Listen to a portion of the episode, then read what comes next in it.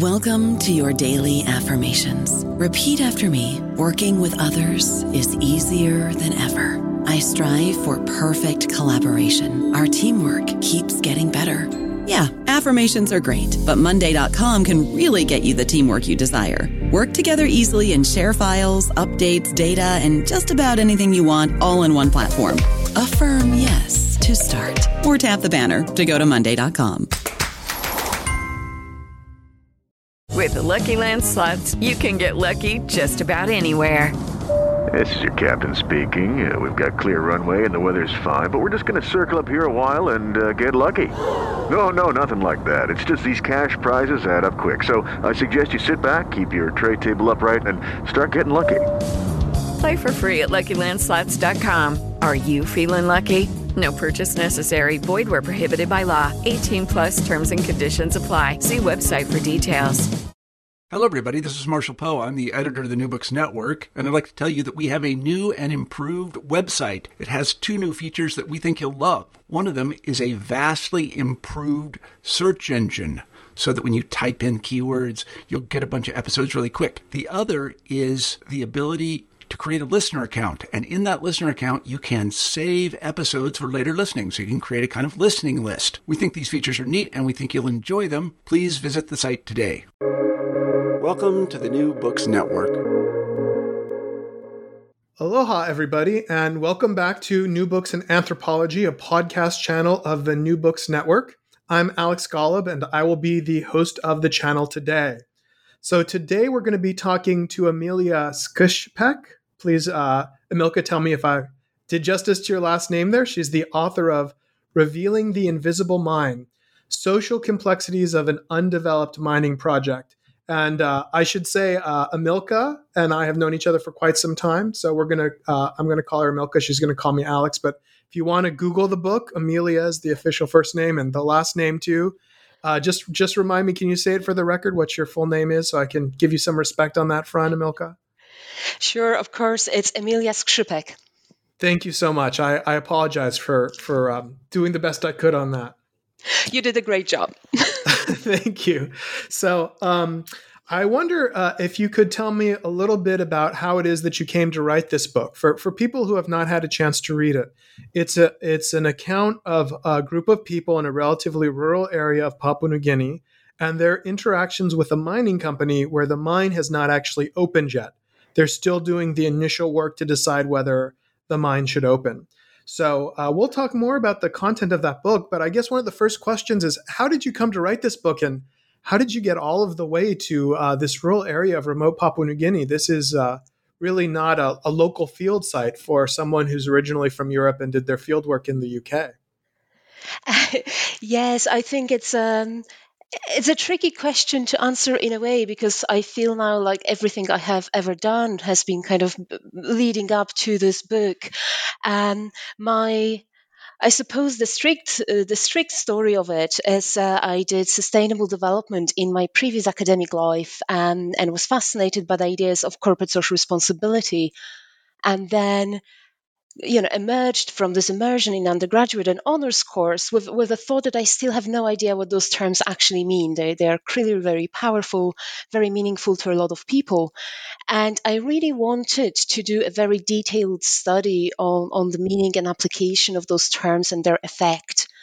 Um, and I suppose then, a little bit by accident, I en- ended up in the field of anthropology. Um, and, and never never really looked back.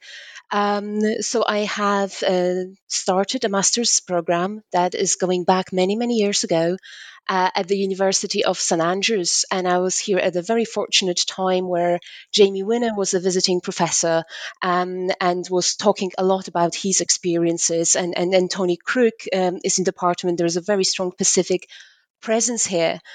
Um, so over time, I've decided to narrow down my focus on mining, thinking what a fantastic context to be looking at sustainable development in uh, and focus area that is ultimately very, very unsustainable.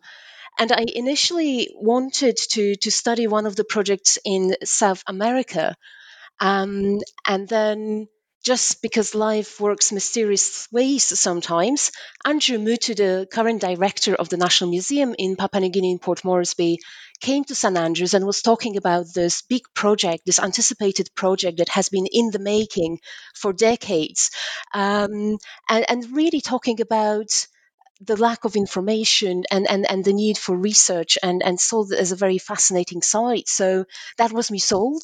Uh, that has kind of decided decided the the field project and and this is how I started my my adventures and my experiences and my work in Papua New Guinea.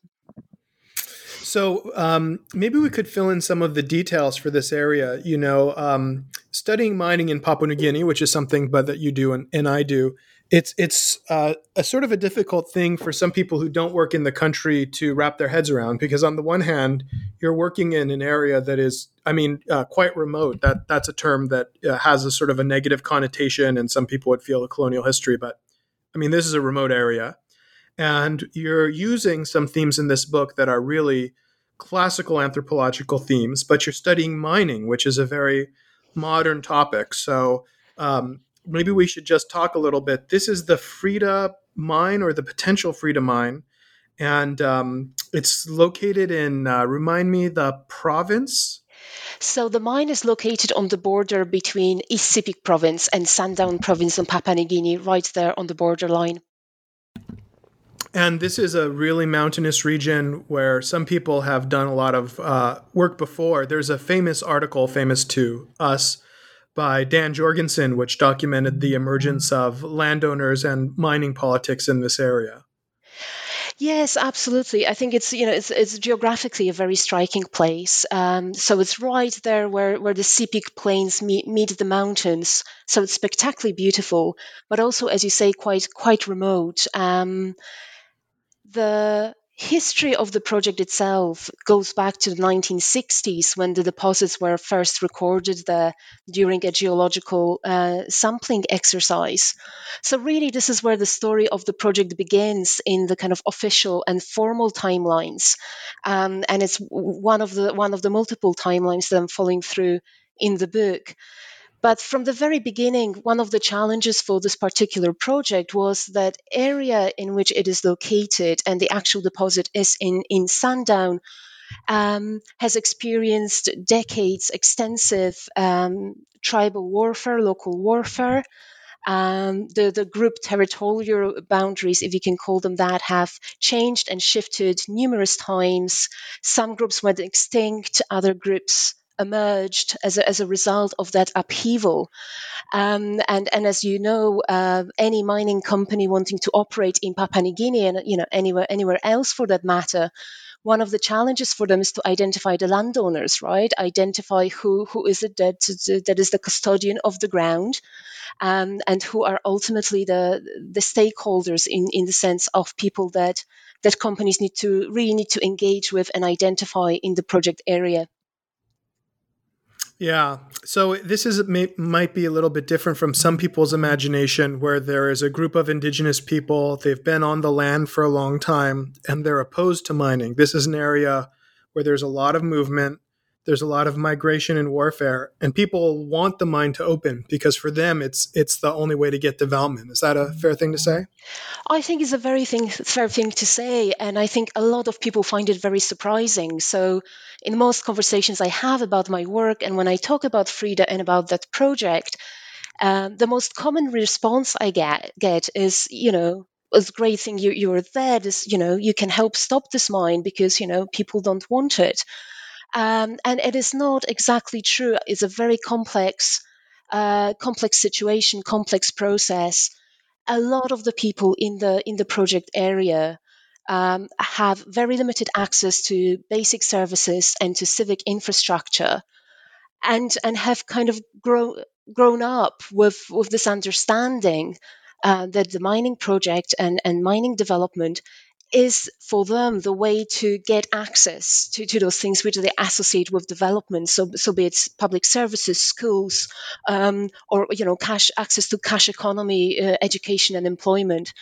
So there is certainly a lot of support and a lot of factors um, that mean that uh, that local communities, including Payamo, are working actively with with the mining companies Of course, they have their own reservations. Uh, of course, there's a lot of kind of uh, politics happening there, um, and they're trying to to stand ground on certain decisions. But overall, the sense is that that mining is desirable precisely because of that kind of sense of abandonment by the state of Papua New Guinea uh, and and lack of access to to things that you know I think we take we tend to take for granted.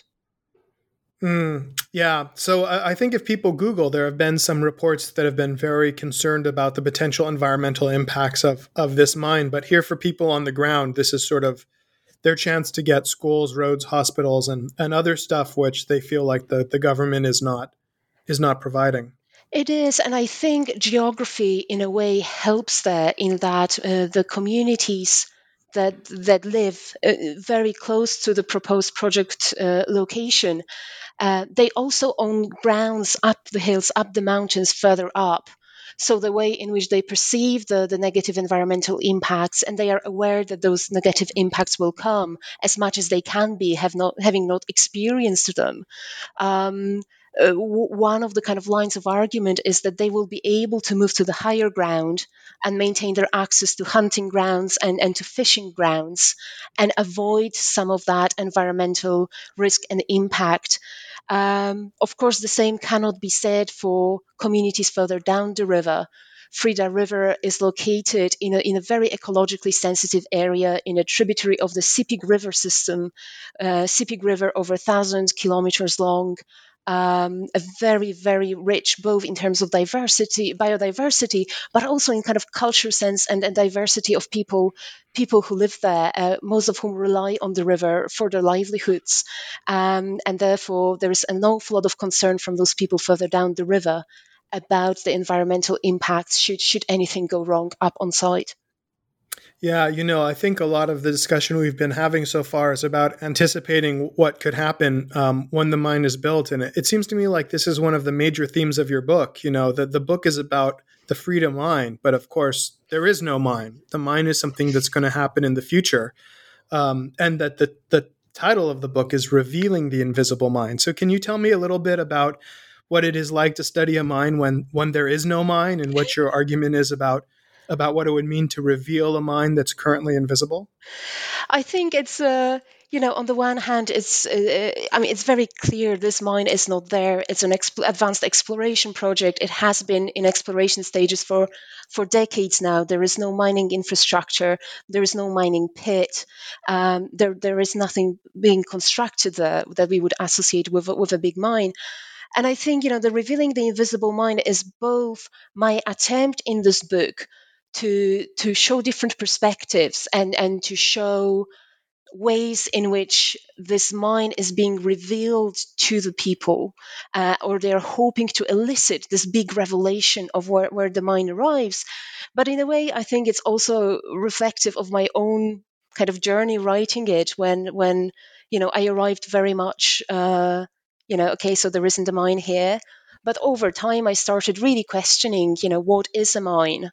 Because the, the local communities, the way they talked about it, and they talked about the mine, they talked about Frida, uh, was very different to this clear cut differentiation of a mine life cycle project uh, used by the mining company and the government representatives um, to, to differentiate between those, those different stages. Um, so I think one of the arguments what I'm challenging the readers of this book to to imagine is, you know, what if this mine is there, it just hasn't revealed itself? Uh, and if so, what is the mine? Right. And I think this is the, to me, this is one of the main themes in this book is asking a question, studying a, a, a mine in a in those very early pre-mining, pre-construction context. What is it that, that is actually being studied, and what is it that is being discussed?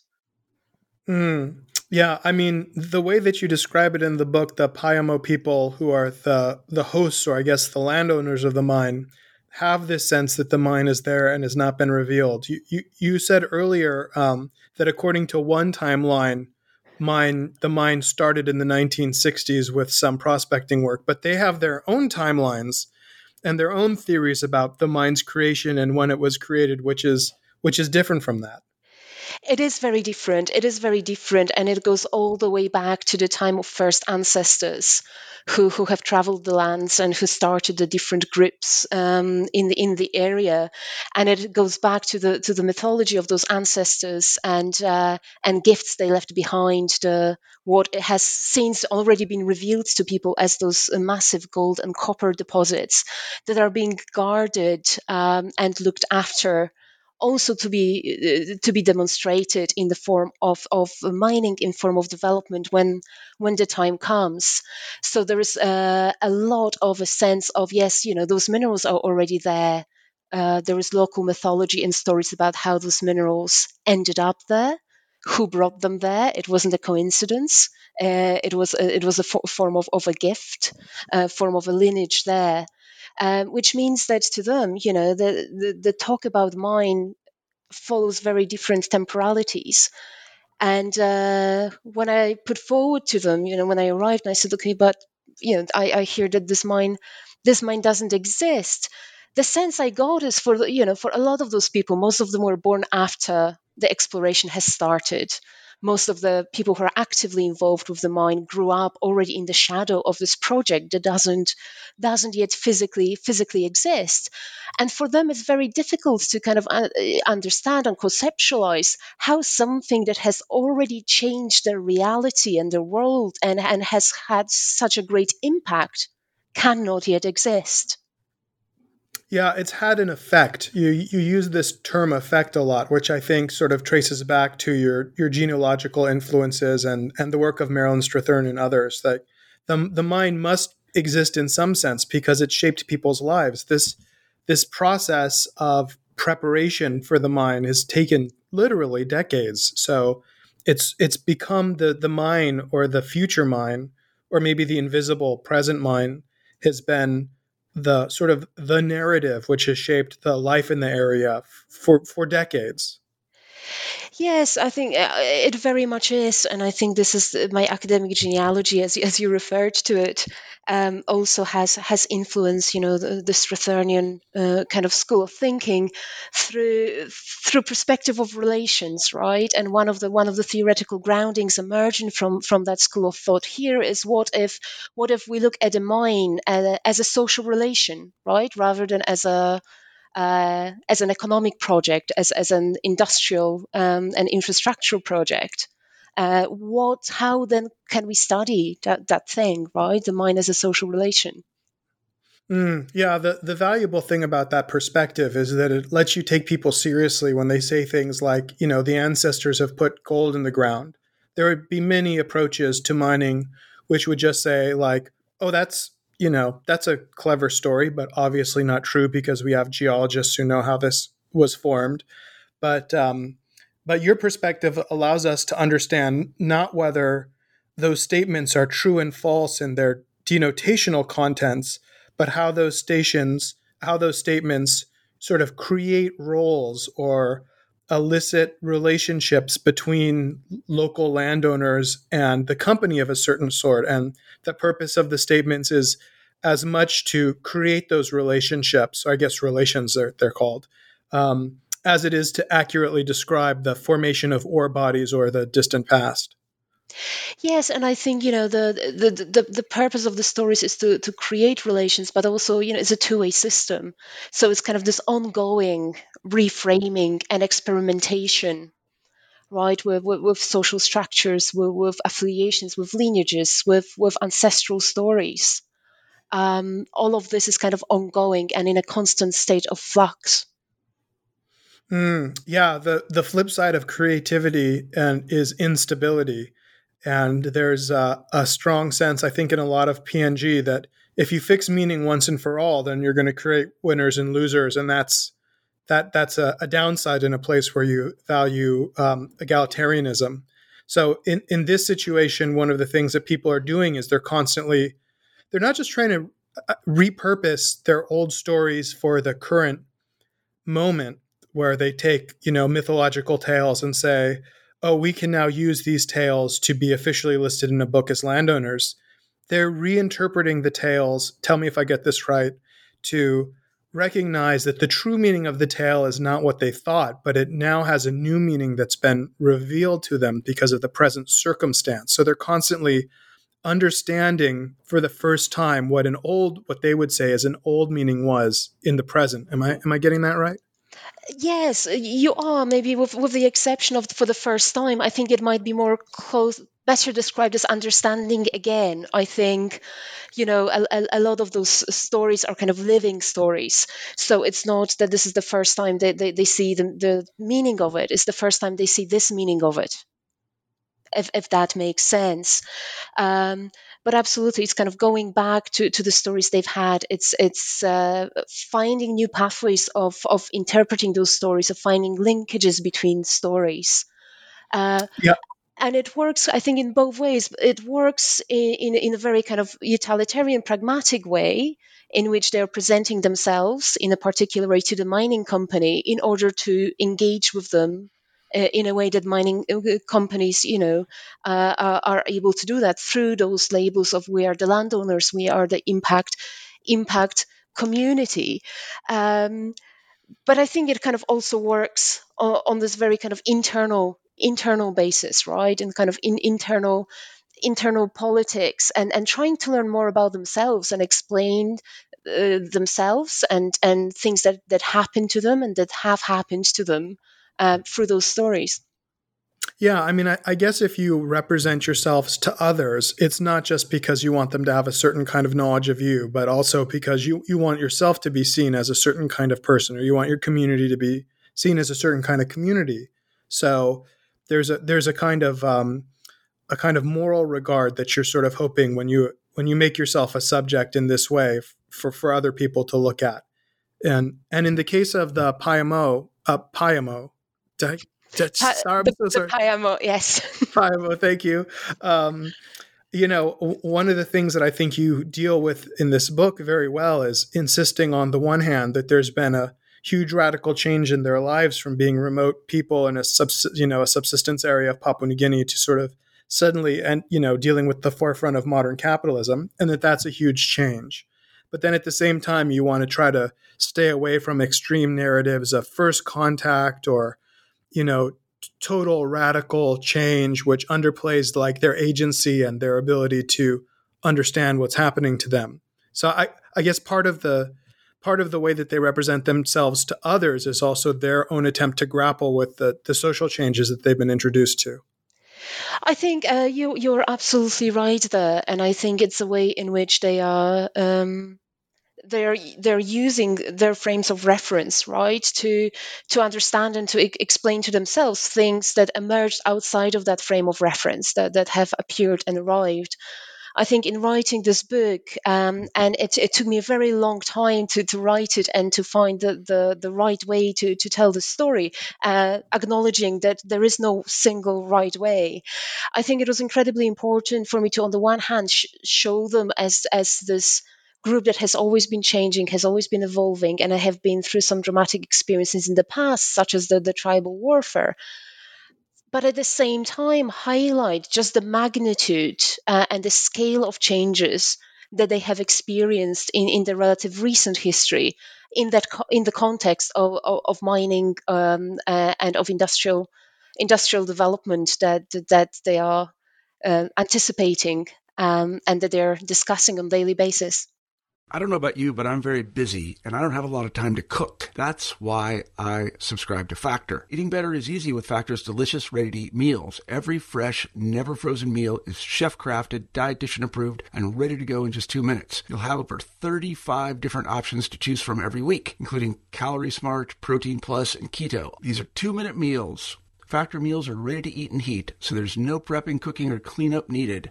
They're flexible for your schedule. Get as much or as little as you need by choosing your meals every week. Factor is the perfect solution if you're looking for fast, premium options with no cooking required. Sign up and save. We've done the math, and this is important. Factor is less expensive than takeout, and every meal is dietitian approved to be nutritious and delicious. Head to factormeals.com slash NBN50 and use code NBN50 to get 50% off. That's code NBN50 at factormeals.com slash NBN50 to get 50% off.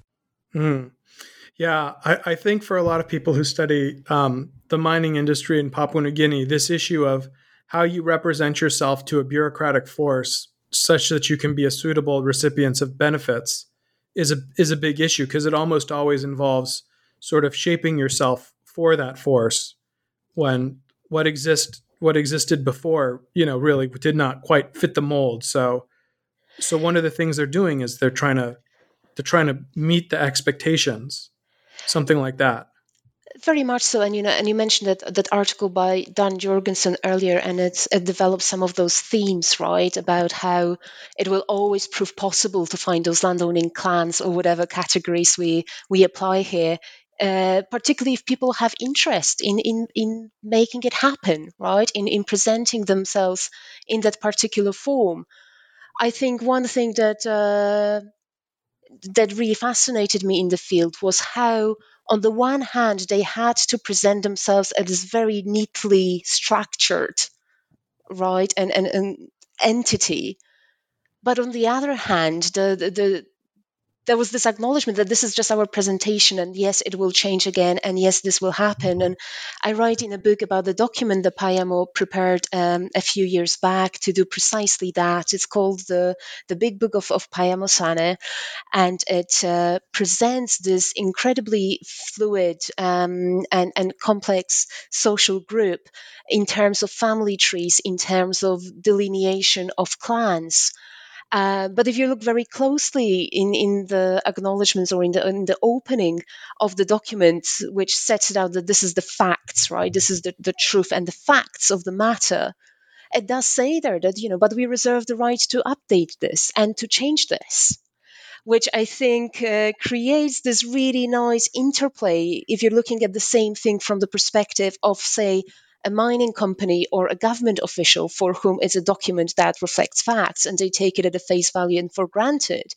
Whereas for the Payamo, this document is very different. It shows off their capacity uh, to present themselves in, in a way and in, almost kind of enter and invite um, invite the, the company into particular kinds of engagements and, and relations but at the same time they know that this is kind of a, a snapshot at one point in time uh, for one particular purpose right? So, so it's incredibly interesting from anthropological perspective to study to study documents uh, and how they are interpreted and, and what they mean in those contexts. Hmm. could, could you maybe spell that out a, a little bit more? So on the one hand the the company sees that this book has a, a set of i guess it's maybe you would call it a kind of knowledge an accurate knowledge of who the Payamo are. But for the for the Payamo, it's the book is proof of their ability to to to move the mo- to move the company to make the company open the mind. For them it's not so much about the knowledge that's in it but about the the relation that's in it. Could you maybe spell that out for people who are not familiar with this concept of relation and elicitation and effect I think it is about both those things. So, on the uh-huh. one hand, uh, the book does present stories that that are very important ancestral narratives that that, that have been present for a while and, and, and are you know shifting every so often, but, but speak to the core of, of the Payamo history and, and who they are and uh, and how the world came came to be. Um, and certainly, you know, there there is if you're assessing the kind of the factuality and and, and whether this document shows correct information insofar as it talks about people who are there, and insofar it talks about the names within the community of different groupings and lineages. That information is very much there. Um, but I think that the, the purpose of it was, on the one hand, to, to, to present that information, but on the other hand, to present it in a way in which uh, that knowledge could be made effective. I think in mm. every context, when you have a lot of different stakeholders looking for different kinds of knowledge and different kinds of information, um, and, and, they figured it out, you know, over the past 60 years, um, that telling this incredibly long, complex ancestral story interrupted with songs as they might do in the evenings in Paupe, in, in, in the village houses, will not have the same effect and, and, and the same kind of imp- not so much importance, but the same understanding if they try to present it to to company officials, you know, people who don't have that intimate knowledge um, uh, of their sociality, of their relations, of the world there. So I think it's it's it's trying to do both, and certainly there is a, a lot of talk in Paupe about capacity and about their ability to engage with companies, uh, plural, because there have been many companies involved in the project over over the decades, and with the government um, in a way that receives uh, uh, some kind of affirmation, right? Positive response. Yes, we have mm. heard you. Yes, we know this is what, what, what you're saying here. Yeah, there's a kind of recognition politics, which is both about the political economy of trying to get resources, but also there's a kind of morality. They want they want to be recognized as being the kind of people that they believe themselves to be by the outsiders. Is that right? There's a there's a kind of a, a moral thing or some some dynamic of recognition there. Am I? There, there is, uh, I, yeah, I, I, would say you're you're right in that there's certainly this kind of moral moral theme to that recognition. There is also, you know, quite quite a clear political theme to it. Uh, and as I as I write in the book, uh, there is, uh, and I should mention uh, uh ju- just in, for, for clarity, the Payamo are not the only community, the only group in that area. They are not the only impact community of the project. Um, there are landowners just outside of the of the main project kind of area where, where the deposits are, where the pit is. There are two other groups, the Mianmin and the Telefomin. Uh, both of which are much more numerous, and Telefomin, of course, have experiences as well um, in in the Ok Tedi mine and, and, and uh, mining over Tabubil side, um, which uh, which informs, I think, a lot of their strategies. So there seems to be this competition for recognition between those three groups right mm. so there's hmm. an element of local politics in all of this and when the when the document was written and when the document was presented uh, the local Payamo leaders repeated very clearly a couple of times that one of the great things about this document is that they are the first ones to present their knowledge that way. That I, I, even though the Telefomin are much more numerous and, and uh, you know have much more, more, kind of educated members of, of community in the kind of you know formal education sense that they are the ones who managed to make it happen. Uh, and to pull through that relational theme, they are the ones to make it happen because they were able to mobilize uh, a relationship with a person who is from the area, who has uh, kinship links with the Payamo, but who was working in Brisbane and had access to GIS and technologies and was able to help them uh, in, in that process. Yeah. And uh, one of the things I noticed in um, what you said a bit ago is that it's really it's what one of the focuses is really what what effect the knowledge has. Uh, it, so the, the the the book was important because it would have an effect when the knowledge was presented, not necessarily that the the book sort of contained the the final definitive account uh, of the Payamo. So that that notion of effect is is central the notion of effect is central, um, and it kind of you know leads loops back into this uh, this notion of revelation, right? In that mm. in, in, in that all those attempts to present knowledge, all those engagements, and and their entire entanglement with, with the Frida River project, uh, things happen. And, and people talking to those so so those events took place but we don't know what they mean we don't know if they were meaningful we don't know how are we to know in the present until we, we see the effects of them and we'll be able to fully understand at some point in the future or, or maybe possibly never. Mm, yeah. So, so there's this sense that um, you, you have all of this stuff that happened in the past and you think you know what its relevance has been, but now it might be relevant in some other way. It might have some other effect in the other way. And um, when you realize that it can create a mine or it can entice a mine into being created, suddenly you realize that that was the meaning all along. You don't you don't see that as an innovation in meaning where you're repurposing these things for a new purpose. You see yourself as recovering the original meaning. Is that right? Or, or, or you know, realizing that this, realizing that there was something that was always there. It just remained hidden from you. Uh, and yeah. this is, I think, the way in which they're thinking about this mine as well. You know, it, it is there; it's just hidden from them. Uh, yeah. So, so there's this. I'm I'm sorry. I'm trying to do this from my framework here, my mental framework, which is not theirs or yours. So so there's this sense in which that w- when they find out that these myths are about gold rather than some other thing that historically they were about, they realize that that's it's been revealed to them that that was the meaning of the myth all along or a part of the meaning all along and it's it's all already been revealed to them. So what we might think of as an innovation in meaning or a transformation in meaning is to them a revelation of an always present but previously hidden meaning. Is that right? That yeah that that is okay. correct. That is my interpretation yeah. that is my interpretation of it and this is how i came to understand it um, i think you know in, in this book is as much uh, you know the, the story of the project and i and i did my best to make sure that it reflects my experiences in the in the field and and presents it in a way that is um, has great integrity also the kind of research integrity. But i think you know it's also inevitably as every book is it is it is uh, in a way my story of of learning about those things and of um, of, of figuring those things out which i think well, is yeah, I guess I guess some some people might say, you know, Emilka, you don't have to be humble and say that this was just your story. This has actually always been the story, but you're just now realizing it.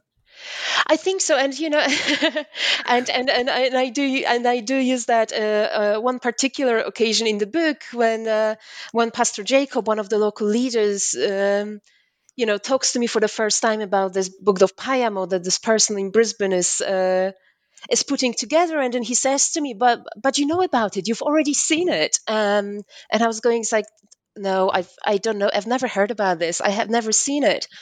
And it wasn't until much later that i remembered that few months back he did show me some pieces of paper right? Uh, some kind of loose documentations and diagrams not explaining to me at the time what they were. But yes i have seen it. I just didn't know it. I did not realize that i did. Yeah, well, I think it's I think one of the things that's valuable about the book is that you're able to really understand the the logic, the or cultural logic, I guess you might say, that's behind so many of the things that these landowners do, rather than sort of just doing like what I might think of as a more political, economic, or a more sociological account, which I think in my own work maybe I'm I'm a little guilty of, where you don't really have the capacity um, to delve deeply and to understand what what is going on in, in terms of some of the deeper cultural logics at play. For instance, I was struck.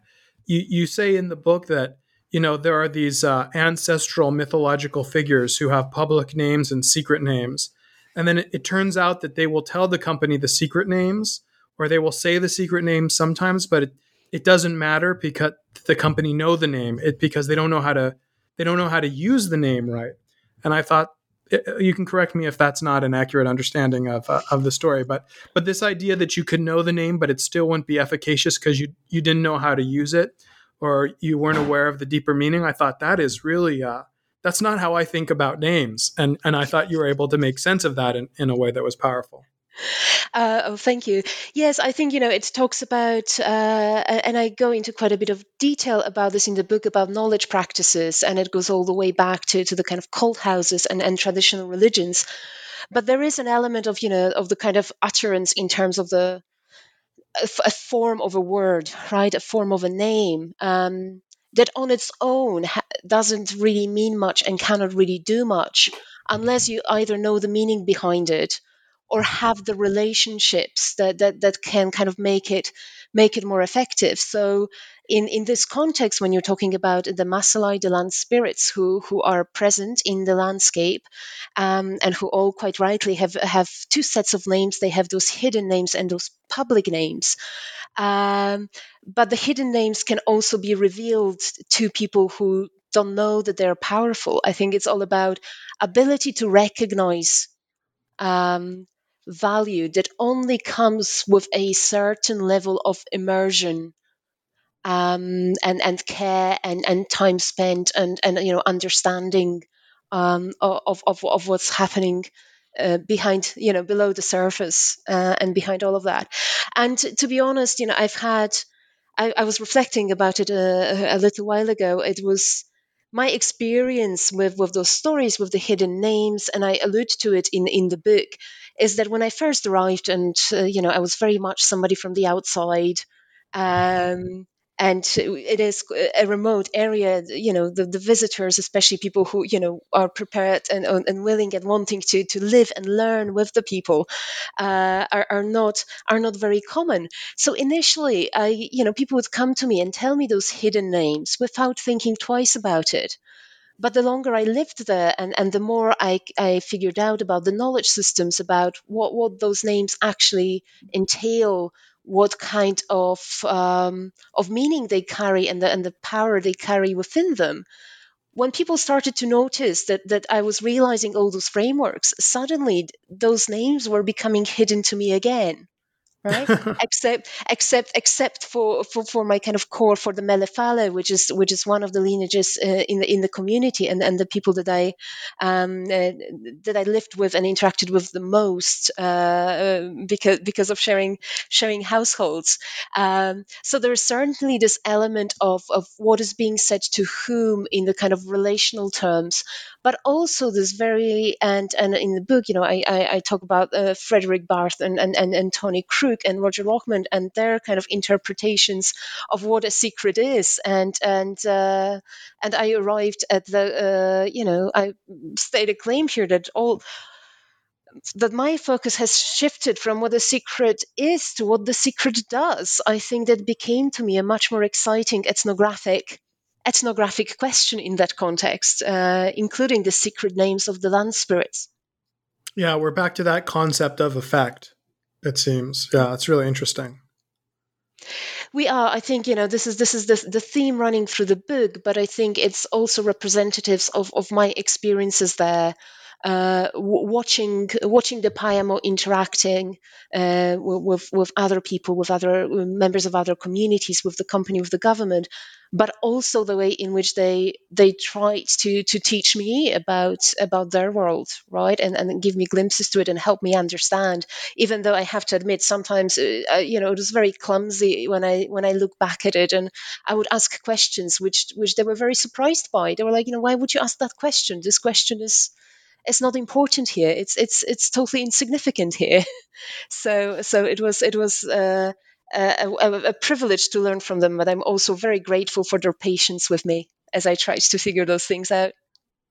You know, I should say actually, uh, I hadn't thought that we would hit this topic, but it, it is worth saying that you're very reflective in the book. You you often begin the chapters taking readers in with a story where you're present and you're talking about your host family. We, we get to know them. We recognize their names across chapters. You are willing to describe yourself as a as a, a fallible person who sometimes makes mistakes. Um, I think at one point you uh, talk about being ill. You know, so so I mean, one of the things that that uh, really struck me about the book was your ability to, on the one hand, deal with these very obscure and abstract analytic terms like relations, transformations, and uh, revelations. But at the same time, it's it's uh, it gives you a sense of being there in that Clifford Geertzian sense, and and the photographs are also marvelous. I, I have to say, uh, I I did not know that you were such a skilled photographer. oh, thank you very much. I think I think you know, it's it's a combination of two factors. I think. Um, any any field work like this, any research project like this, uh, you know, it's, it's a big event in, in an academic career but it's also you know a very important moment in, in a person's life right? It, it, carries that significance there. So i think it's it's very difficult to to remove oneself uh, from from writing about it. Uh, I don't necessarily think it would be very uh, responsible of me to to remove myself from it. So what I strive to do in the book, and you know, there's a couple of moments there when I says like, look, I this is how I understand it, but I'm also trying to provide reader with enough kind of ethnographic material for them also to be able to to make come to their own conclusions right? And and to figure out for themselves what is it what it is that was that was happening there. So so, so i suppose yeah one is this kind of self-reflection and placing myself in the book is inevitability of that of that research and writing process. But also yes i, I it, it was in a way an attempt to to bring those people closer to the reader and to to to help the reader see them as people uh, you know, not, not kind of subjects of study um, and not something that is kind of detached in any way, uh, but but but as, as as fellow human beings, you know, mm, and, and, wonderful yeah. wonderful ones at that. And it's it's um it can be difficult in this area. We have not talked too much about this, but when we talked earlier about warfare and extinction, I mean, this is an area where people would kill and eat each other. So um, in in many ways, one of the difficulties of doing research in this area is portraying people as human when they they um, do things which we normally associate with the most outlandish and exoticizing kind of anthropology. This is this is an area where these where these kinds of things happen. So that's always that's always something that you you have to reckon with when you when you write from this perspective where you're trying to show people in their full humanity, I guess. Yeah, and and I'm not trying to to sugarcoat it uh, in this book, and I talk about uh, you know individual uh, figures in the community who were famed for for being warriors uh, and everything that kind of entail that entailed. But I think my um, also because in in my methodology, you know, I, it is very much from uh, ethnography, village-based ethnography from the perspective of the Payamo. But in my work, I also made a decision that in order to understand that relationship um, and the way in which those different kind of worldviews um, collide and make sense of one another. I have also done some some some work, some research work amongst the on the ground company personnel, um, and and interviewed some some government representatives as well. And I think in order to do that and to do that uh, again with with integrity. I, I strived to, as much as I could, you know, not not to judge, to to present things and to talk about things, uh, but not to kind of add value judgments, personal value judgments to to those things. Yeah, I mean, I, I think you do a good job of being frank in terms of you know what you think and and uh, what other people think without without having to become too moralistic um, in in a way that would sort of show you to be tendentious. I mean, I think one of the one of the things that theory allows you to do is to avoid making difficult decisions about how you represent people. You know, if you if you write in your ethnography, you know, the Payamo often talk to me about how they could elicit relations through transformations of knowledge. You know, I'm just like, I guarantee you, no one ever, you know, while you're drinking tea in the morning, someone says, you know, Emilka, I was just thinking about eliciting relations. Like, that's not what people actually say. But it's always much easier to use that language to get away from making some of the tough decisions about about writing the book and and saying things like people want a mine you know and and in some sense don't have a lot of agency but then in some other sense they are active agents of their history. And and so i think um, being willing to to do that thick description work especially naming individuals who you know who are going to have access to this book at some point that that takes a, a certain amount of, in, of integrity or a willingness, I guess, at least to make mistakes. Yes, I think one of the uh, one of the processes in, in you know, or moments in, in, in this book writing um, uh, process, I was very fortunate in that a couple of years ago I was able to take a draft of the book with me to Paupe. Uh, and and spend a lot of time sitting, you know, outside the house in in a publicly accessible place going through the draft and going through the manuscript and uh, as much as i could you know translating the translating the ethnography um, the theory parts were, were more difficult to to kind of en- engage and translate in those contexts but i did my best to say you know so this is what i write and, and this is the kind of material and, and this is some of the conclusions that i'm drawing here which was on the one hand a petrifying process because i was half expecting people to turn around and say you know oh you got it all wrong. That was that would be the greatest nightmare. Fortunately they didn't. Um, they, they, they were quite excited and um, uh, and uh, yeah it was it was stressful but but i think incredibly important moment for me as well. You know taking taking the work that they have all contributed to back to them in the first instance before you know publishing it and and and, and sending it out to the big wide world.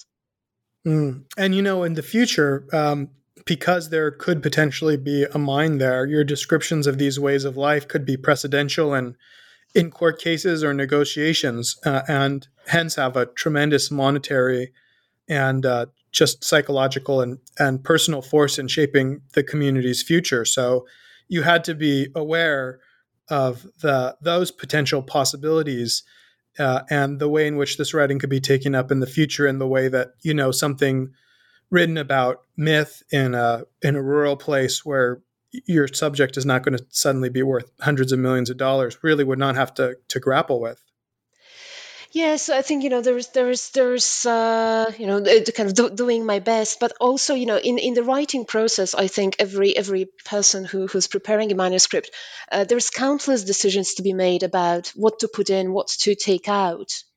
Um, there were certain things that that emerged during my field work that. Uh, uh, that I thought were inappropriate for the book, or I was explicitly asked not to uh, not to put in, but that people wanted me to know about those, which um, which which again is, is just part of the building that story and. Uh, and I agree with you. I think in the context when we are talking about one of the biggest undeveloped gold and copper deposits in the world, we are talking a project that if it takes off, uh, you know, there's going to be a huge amount of money at stake.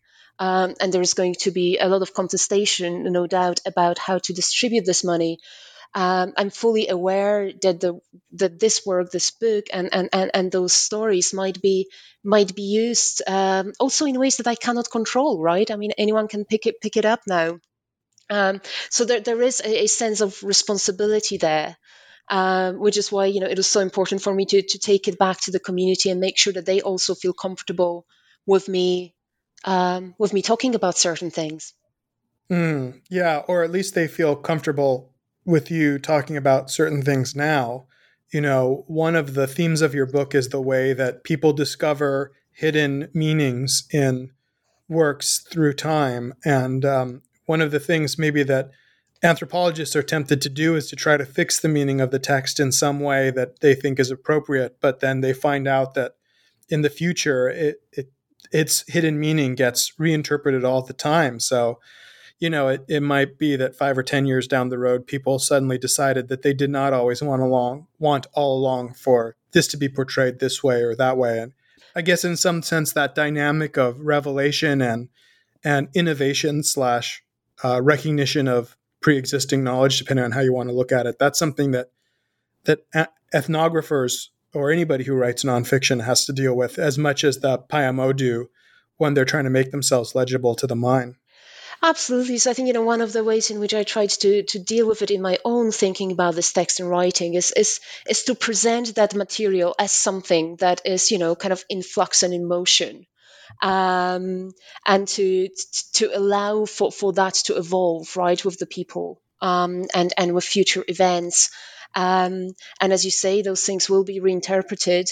The the changing uh, the changing changes in in Paupe in Payamo at the moment also mean that the, the elder leaders um, are mourning the lack of interest from the younger people with regards to their tradition um, and some of those stories. And and one of the leaders, uh, when I was in in Paupe last a couple of years ago, said to me afterwards, "It's like you know."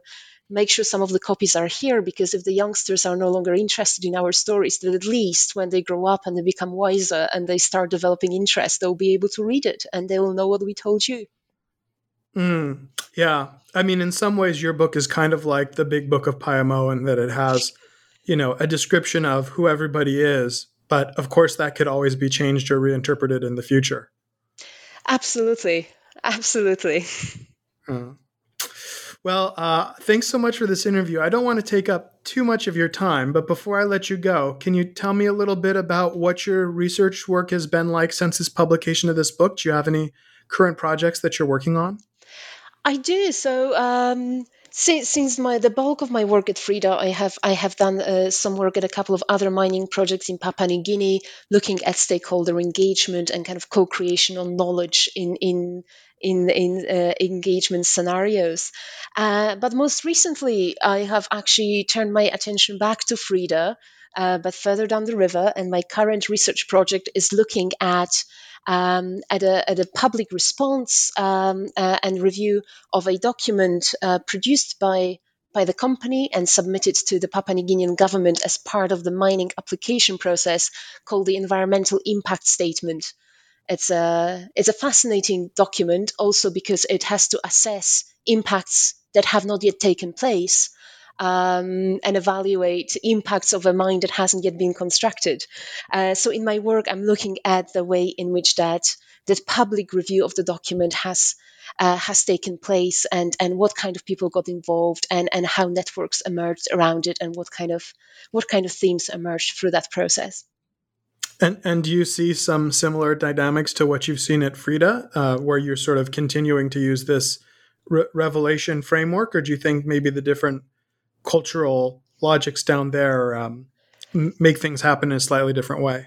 I'm, I'm, i have entered this project very open-minded, uh, in full-on acknowledgement that you know it's a different kind of research, it's a different kind of group of people, uh, and this current research also. You know, because of, of the travel restrictions uh, with, with, with, the COVID pandemic, it's a very kind of uh, different kind of field work. It's mostly online interviews, focus groups. Um, so I'm trying to uh, to navigate that that terrain and that and that methodology at the moment whilst engaging with as many people who took place in the process as I can. Wow, amazingly, I forgot about COVID in the process of our being in the Central Highlands of Papua New Guinea. So you're can you tell me a little bit about that? You're you're skyping in or you're zooming into rural Sepik headwaters and asking people what they think about environmental impact statements? That sounds fascinating.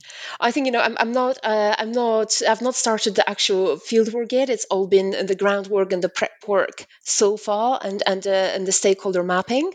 Uh, so some of it is speaking to uh, there is an, a non-governmental organization, an indigenous group called Save the Sepik, who have started a, a campaign, uh, as, and as part of that campaign have been vocal in response to the environmental impact statement.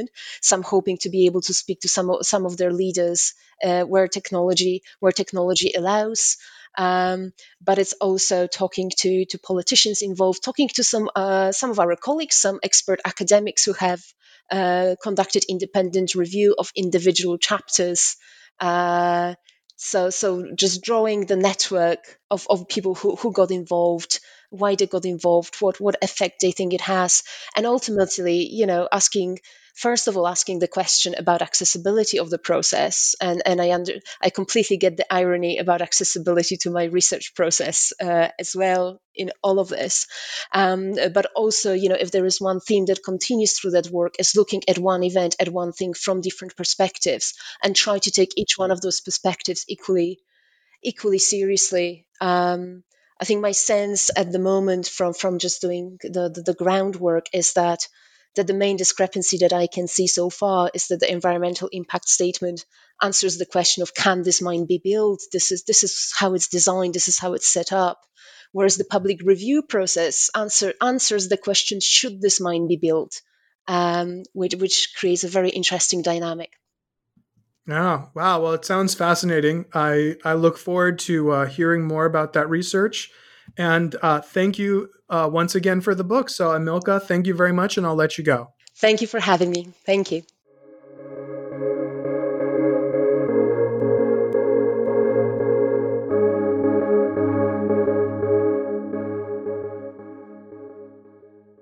With lucky landslots, you can get lucky just about anywhere. Dearly beloved, we are gathered here today to. Has anyone seen the bride and groom? Sorry, sorry, we're here. We were getting lucky in the limo and we lost track of time. No, Lucky Land Casino, with cash prizes that add up quicker than a guest registry. In that case, I pronounce you lucky. Play for free at LuckyLandSlots.com. Daily bonuses are waiting. No purchase necessary. Void where prohibited by law. 18 plus. Terms and conditions apply. See website for details.